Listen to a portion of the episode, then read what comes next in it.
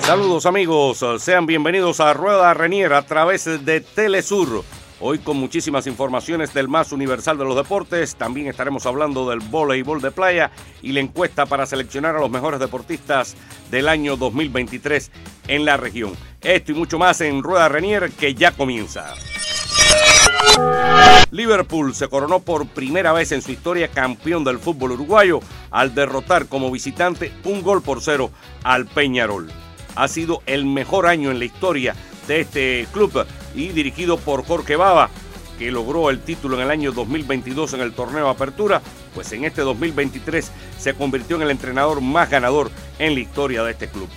Primero, el 29 de enero, cuando se impuso 1 por 0 Nacional con gol de Gonzalo Napoli para ganar la Supercopa Uruguaya en el Estadio Centenario. A finales de julio logró derrotar a Defensor Sporting 1-0 en la disputa del torneo intermedio y el 2 de diciembre último celebró la victoria en el clausura con triunfo de 2 por 0 ante el Deportivo Maldonado también actuando a domicilio. La última vela del pastel la sopló este sábado en el estadio campeón del siglo, donde nunca se había definido un campeonato uruguayo, donde se llevó sin margen de error su nuevo título en el año más exitoso del club en la historia.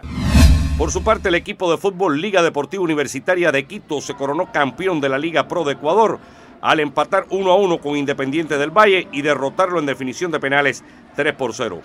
El arquero de liga Alexander Domínguez se convirtió en la estrella al atajar los disparos de Lorenzo Favelli y de Jordi Alcíbar, mientras que el remate de Marcelo Martins se fue por encima de la portería. Ambos equipos anotaron en los primeros minutos del encuentro, pero después no pudieron mecer las redes nuevamente. Así que Liga logra un nuevo título en el fútbol de Uruguay. Por su parte en México, en encuentro que terminó pasada la madrugada, el América logró derrotar 3 por 0 a los Tigres de Nuevo León para titularse nuevamente en el fútbol de México. El encuentro terminó 0 a 0 los primeros 90 minutos, sin embargo, en el añadido,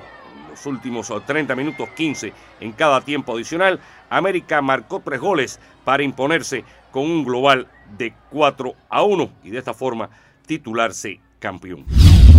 Pasando a la encuesta de prensa latina que se realiza desde los años 60, específicamente desde 1964, para seleccionar a los mejores deportistas de nuestro subcontinente, pues hay que hablar que la triplista venezolana Yulimar Rojas suma 25 votos y es seguida a larga distancia por la piragüista cubana Yaris Lady Cirilo con 5, incluido el voto que le otorgó el medio chileno El Siglo, que reconoció también a la velocista jamaicana Cherica Jackson y al cubano Luis Horta, además del pelotero Ronald Acuña y la selección de fútbol de México, Monarca Panamericana de Santiago. En el sector varonil, Horta, campeón mundial panamericano y centrocaribeño de lucha grecorromana, archiva 23 votos, separado ampliamente de Acuña, que tiene 6, mientras que en la disputa por el equipo más destacado, el Fluminense, campeón de la Copa Libertadores de América, lleva la delantera con 21 votos, escoltado por las selecciones de fútbol de Argentina con 6 y de México con 3. Un total de 41 medios del continente han enviado sus votos en esta edición 59 de la tradicional encuesta, la primera de ellas ganada por el velocista cubano Enrique Figueroa en 1964, año en el que resultó subtitular olímpico en los 100 metros planos. A partir de 1980 se decidió incluir la categoría del mejor equipo del año y desde 1988 comenzaron a elegirse por separado a hombres y mujeres.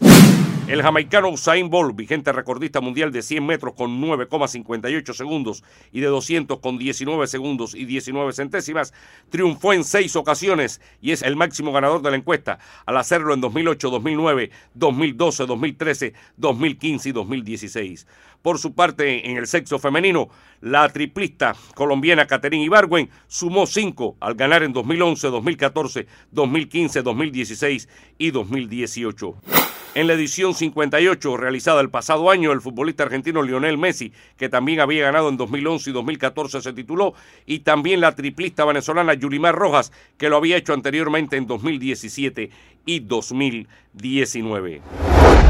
Pasando al voleibol, en este caso en el de playa, los cubanos Noslen Díaz y Jorge Alayo se coronaron campeones del Tour Continental Norseca de voleibol de playa al superar 2 por 0 a los canadienses Samuel Salter y Daniel Deering en un torneo con sede en República Dominicana. El dúo de la isla caribeña ganó los dos sets 24-22 y 22-20 en las canchas de la arena de Juan Dolio. En la final de Norseca el año anterior, Díaz y Alayo se dieron frente a Charter y Dating, pero este año lograron el deseado desquite y tomaron revancha de él mismo.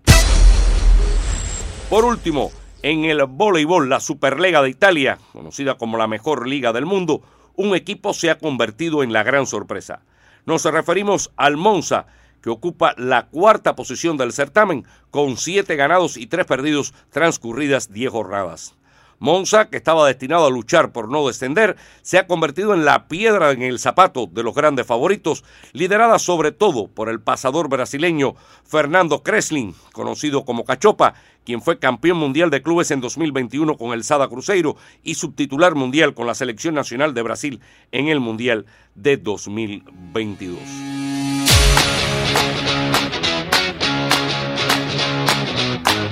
Hasta aquí las noticias por hoy, pero no se vayan, recuerden que la Casa del Deporte Latinoamericano es Telesur. Chao, chao, chao.